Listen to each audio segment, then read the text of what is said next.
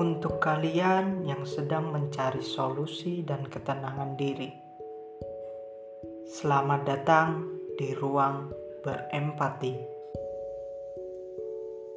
Insecurity, ya, suatu keadaan yang mungkin tak asing lagi, di mana kita beranggapan diri ini sudah tak lagi berarti, sedangkan melihat orang jauh lebih tinggi Mungkin sekarang kau sedang berada di fase ini, fase di mana kau sangat membenci diri. Mungkin ku tak dapat mengobati, tapi coba dengar ini.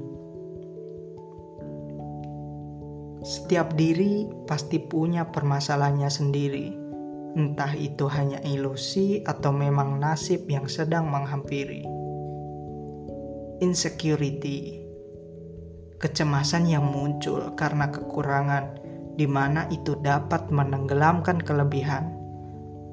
Tak jarang membuat diri ini semakin jauh dari kebahagiaan. Tentunya, hal ini berdampak signifikan, entah itu terhadap apa yang kita lakukan atau hasil yang nantinya akan kita dapatkan. Iya, Aku paham, kita tak selalu unggul dalam segalanya. Rasa insecure pastilah ada, tapi bukankah kau adalah versi terbaik dari dirimu? Lalu, kenapa kau harus menjadi apa yang sebenarnya tak kau mau? Memang, zaman menuntut kita berbuat demikian.